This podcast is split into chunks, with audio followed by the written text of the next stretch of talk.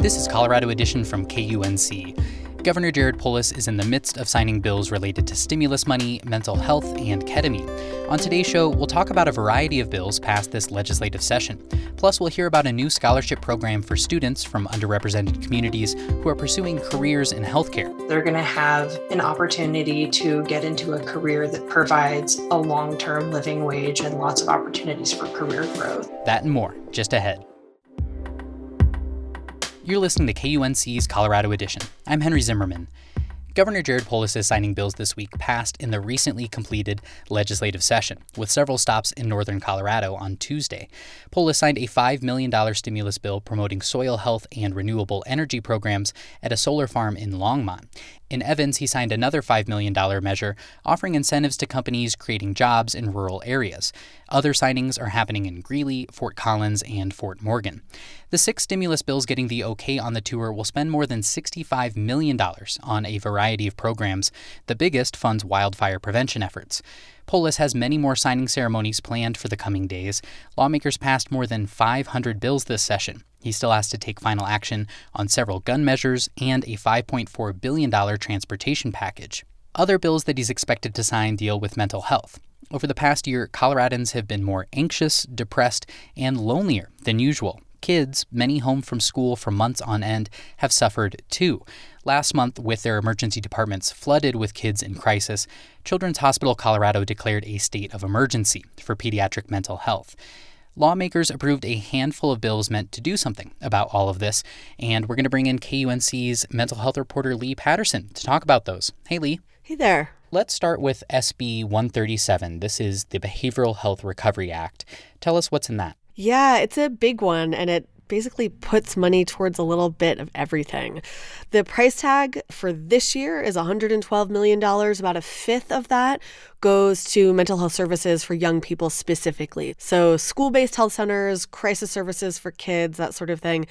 Even more money is going to broader programs to improve how care is managed, to provide training for people who work in mental health to increase services in jails and to provide more substance use disorder treatment, including in rural communities. How is this being funded? Well, that's actually changed quite a bit during the legislative session. The original price tag on the bill was $34 million.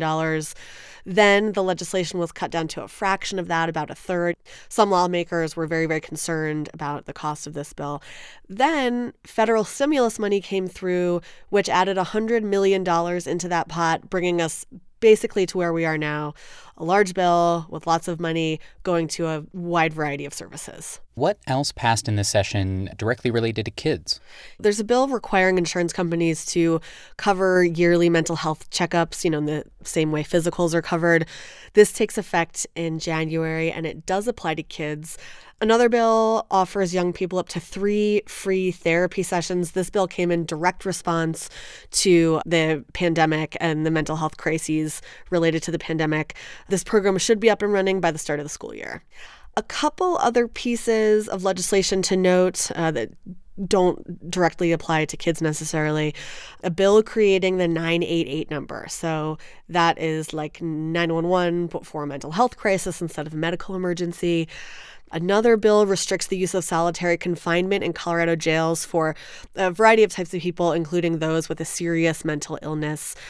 And there's another bill that's particularly relevant for some of our northern Colorado communities. And this legislation creates a program to organize the behavioral health response after a disaster. So, making sure there are services available to people after something like a wildfire or a mass shooting, for example. Well, a lot of legislation there. Tell us what happens next. These bills are waiting for the governor's signature. In terms of the federal stimulus dollars that I mentioned in the beginning of our conversation, there's a lot more work being done on that. $3.8 billion from the American Rescue Plan, which was passed by Congress, is coming to Colorado. The state's planning on spending around 500 million of that on behavioral health you know, with you know big plans to remake the system in some form, which is a big, big job. There's a task force that is getting together right now. They'll meet over the summer to make recommendations on how that 500 million should be spent. That info will be sent over to the governor and to lawmakers to consider uh, in January um, during um, the budget process. Do you have any idea of what the spending priorities for this task force might be? It's too early to know. The task force hasn't actually been formed yet, but Mental Health Colorado, which is a high profile advocacy organization here, they sent um, recommendations to lawmakers. Those recommendations focus entirely on the desperate need for mental health beds. So that's everything from inpatient beds, you know, for people who need 24 uh, 7 crisis monitoring, essentially, to the residential beds, which are uh, facilities that are a bit more like a home environment. Now, bed shortages here have been a problem for quite some time. But again, we just don't know at this point how that money will actually ultimately be spent. Interesting. So, despite the circumstances you've been describing, you know, including ERs being flooded by kids in crisis, much of the stimulus dollars we're talking about going towards behavioral health isn't going to be spent immediately. Yeah, that's right.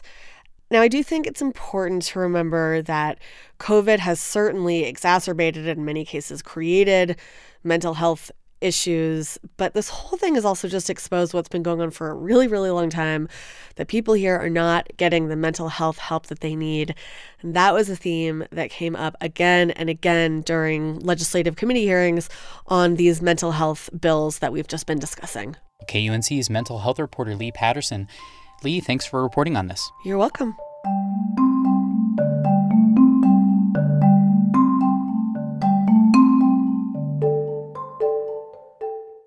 Another bill that we're waiting to see if the governor signs deals with the use of the powerful sedative ketamine. Last week, KUNC's Michael De spoke with us about a bill that passed to limit its use by paramedics. Now, two members of Colorado's congressional delegation want to enact what essentially would be a national ban.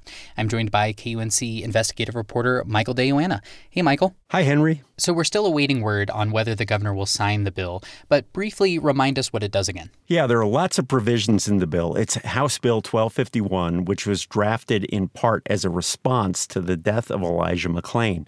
After Aurora police wrestled him to the ground in 2019 and handcuffed him, paramedics sedated him with ketamine, apparently relying on officers' impressions rather than their own diagnostics that McClain had a rare condition called excited delirium. That's all in an independent investigation.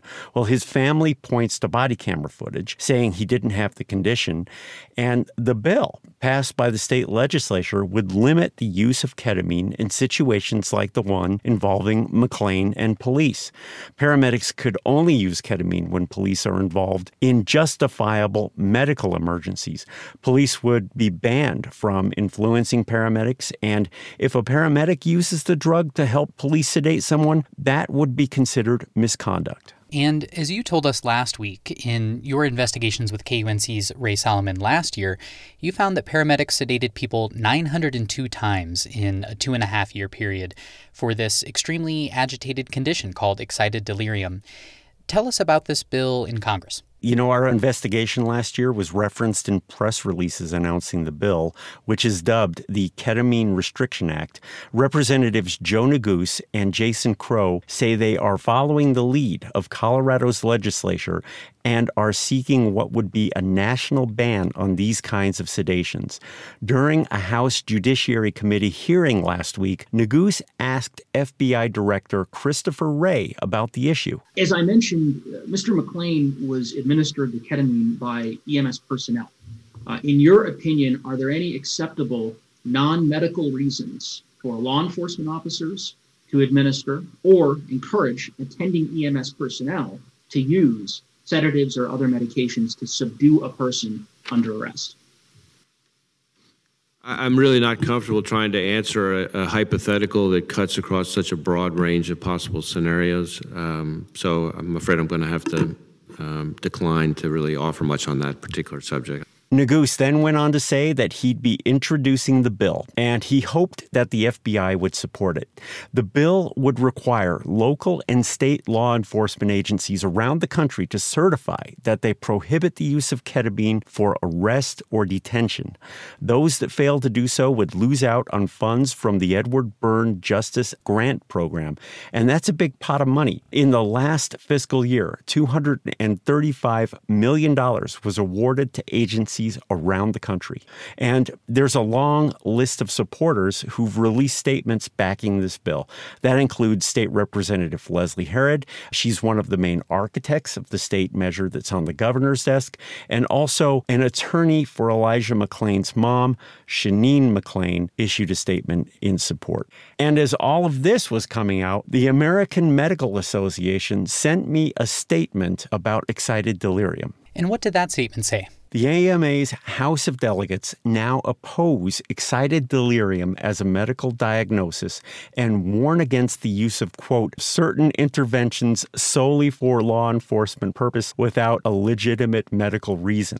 They go on to name ketamine and raise concern about its justification in cases of excessive police force. They also say it's disproportionately cited in cases where black men die while being detained by police. Michael De Yoanna is KUNC's investigative reporter. Michael, thanks for the update. You're welcome.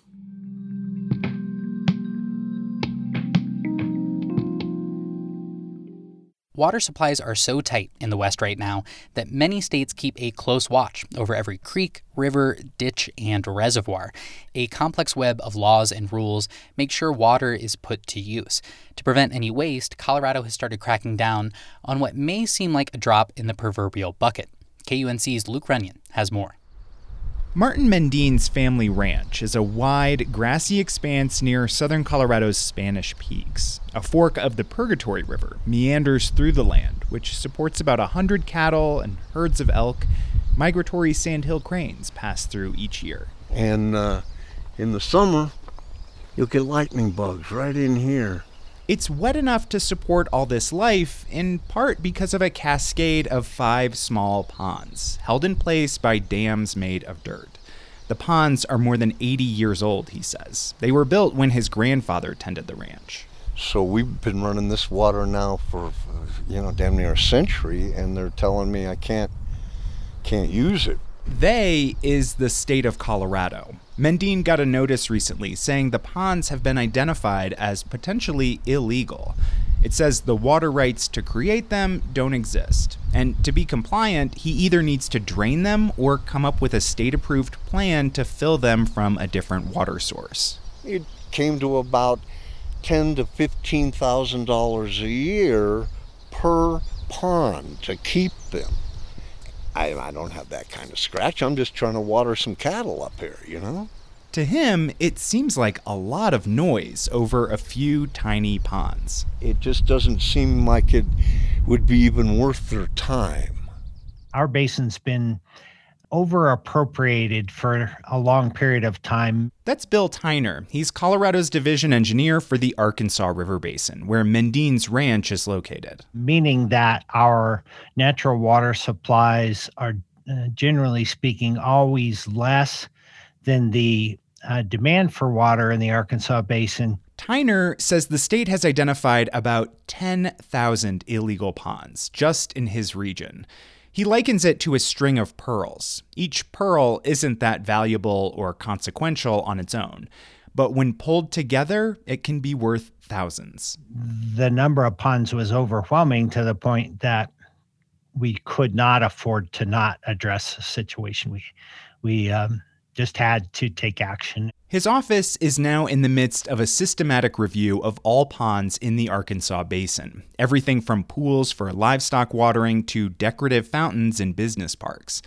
The problem, Tyner says, is evaporation. Water in a shallow pond evaporates more than when it's flowing through a narrow stream.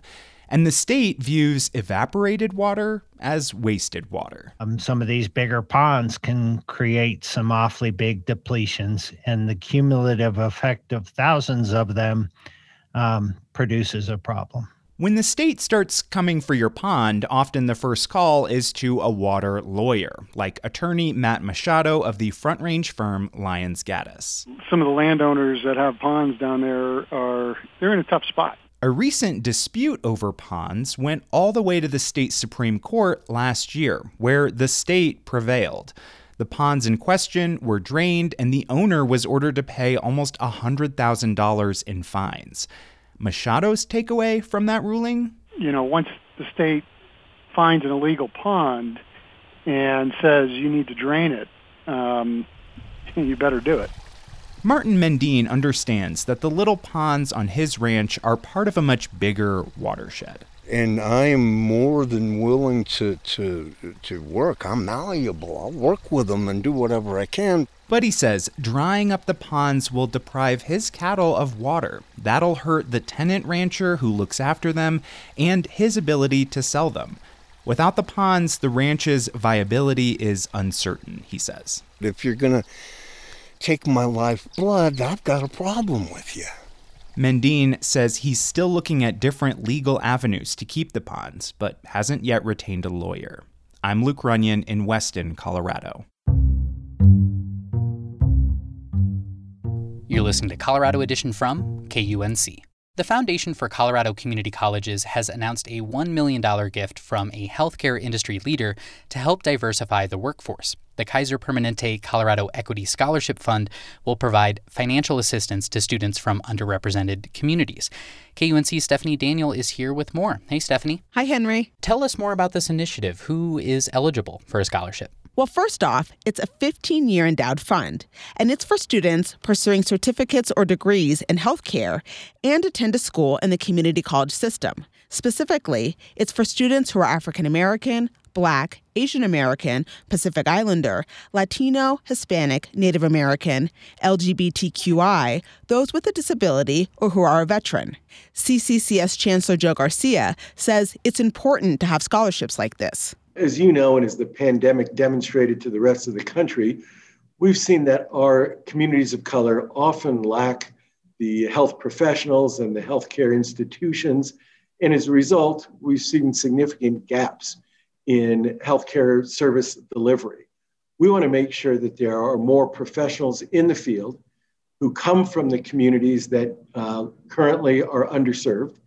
And we know that we educate a lot of those students. According to the Foundation for Colorado Community Colleges, studies have shown that increasing diversity in the field of healthcare is a good thing. It enhances patient and provider communication, increases patient trust, and eliminates bias in care delivery. They say a diverse workforce could also reduce longstanding health disparities experienced by vulnerable populations. Now, as we noted, this scholarship is for students who want to pursue careers in healthcare careers like nursing, dental hygiene, x ray technology. Why is this field so important? The industry is growing quickly. The U.S. Bureau of Labor Statistics says occupations in this field are projected to grow by 15% over the next eight years, which is much faster than the average for all occupations. Kaiser Permanente has partnered with CCCS since 2013 to financially support students. Ellen Weaver is the Director of Community Health and Engagement in Colorado. One of the things I'm most excited about for this scholarship fund is that it gets upstream of both the needs of the healthcare industry to have a robust and diverse workforce and also upstream for the individuals who are benefiting from these scholarships because they're going to have an opportunity to get into a career that provides a long term living wage and lots of opportunities for career growth. So, this fund has a dual purpose by serving the students financially and by creating a much stronger and more diverse workforce pipeline of healthcare workers. Exactly. And here's something I found interesting Chancellor Garcia told me that overwhelmingly, students who attend a community college go to the one that is closest to where they live. And when they graduate, they tend to stay in the area. He talked about rural communities and how it's hard to get healthcare professionals to move there for a job so it makes more sense to educate and train the residents that already live there. The overall goal is to both uh, enroll more students of color in the health professions, but most importantly, to graduate them and return them to their communities where they can both have a better life for themselves because they now have a profession, but more importantly, serve their communities and strengthen those communities in so many ways. So that's our real goal is to help contribute to overall both uh, physical health, but the economic vitality of our state. And lastly, Stephanie, when can students apply? The Kaiser Permanente Colorado Equity Scholarship Fund will start accepting applications in 2022, and at least 28 scholarships will be awarded statewide each year. All right, that's KUNC's Stephanie Daniel. Stephanie, thanks for joining us. Thanks for having me, Henry.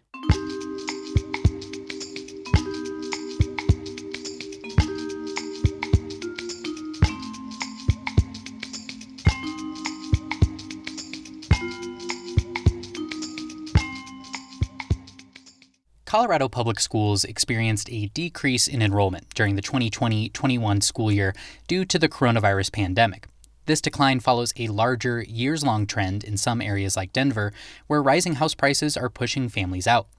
Chalkbeat Colorado reporter Melanie Asmar has been covering declining enrollment. She's with us now to talk about why schools are seeing fewer students and how districts are responding. Melanie, thanks for joining us.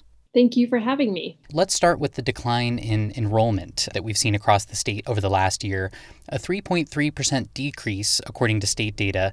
Why did fewer students attend Colorado schools during the pandemic? So it's really like a convergence of many different factors, and it's hard to know for sure. But the biggest decreases came in the early grades. For instance, kindergarten enrollment was down more than 9% this year. And anecdotally, we've sort of heard, you know, some parents didn't want to send their kids to school maybe because they disagreed with mask requirements or they were really frustrated with online instruction and so pulled their children out of the public schools. There were some students who had trouble connecting to online school, like maybe they don't have reliable internet access at home or support from uh, adults or caregivers to kind of do school remotely. It's really like a bunch of different factors, and it's hard to know. I imagine some of these issues that folks are having might change in the fall as we get further past the pandemic. Are educators or officials thinking that these numbers might bounce back? I definitely think they're hoping they will. But some early indications that we've seen, at least in Denver, show that that's not happening as much as school districts maybe hoped or wanted. So it's hard to know because a lot of times students don't register for school until shortly before the first day of school. But Denver has a school choice system wherein families can choose schools in January and February for the next school year. And so that process happened, and those early indicators don't show the huge bounce back that I think school districts are hoping for. To look a little further out than the fall, Chalkbeat reported that Denver school enrollment was predicted to drop by 6% by 2025.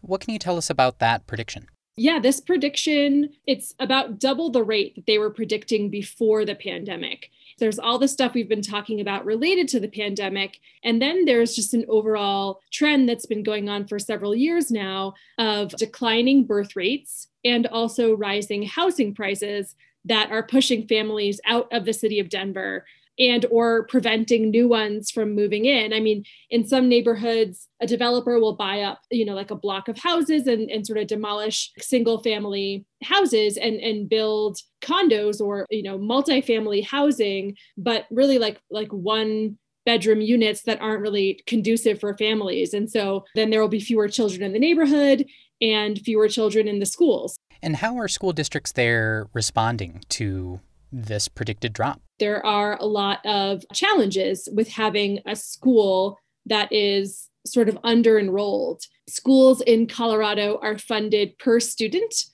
And so schools that have fewer students have less money, which means they can hire fewer teachers. And you know, you might think that a school with fewer students might have smaller class sizes, but sometimes that's that's not the case. Schools that have low numbers of students can't afford to hire like gym or art teachers. And so sometimes those classes get cut. And so I think districts who are experiencing declining enrollment are talking about, you know, maybe we need to close some of these small schools or consolidate them, which of course is like anytime you talk about closing schools, that's like a very heated discussion because people uh, for the most part, tend to really like their schools and want to defend them if they hear they might be closed. Well, just to step out of the Denver metro area into the rest of the state, are you seeing any other areas where enrollment has been declining in the long term? Definitely. You know, statewide, there are 178 school districts, and 141 of those 178 reported enrollment declines this past school year. The biggest was in District 11 in Colorado Springs. They saw a more than 8% enrollment decline. Some others that saw significant enrollment declines Douglas County, Boulder Valley, Aurora, St. Vrain, Jefferson County. So it's definitely happening all around the state. And I think a lot of districts are just waiting for the fall to see what happens. Melanie Asmar is a reporter with Chalkbeat Colorado. Melanie, thanks for talking with us. Thank you. That's our show for today. On the next Colorado edition, we'll take a look at the fire and heat forecast for Colorado through the summer. I'm Henry Zimmerman. Our production staff includes Tess Novotny, Alana Schreiber, and Rae Solomon. Brian Larson is our executive producer. And thanks so much for listening. This is Colorado Edition from KUNC.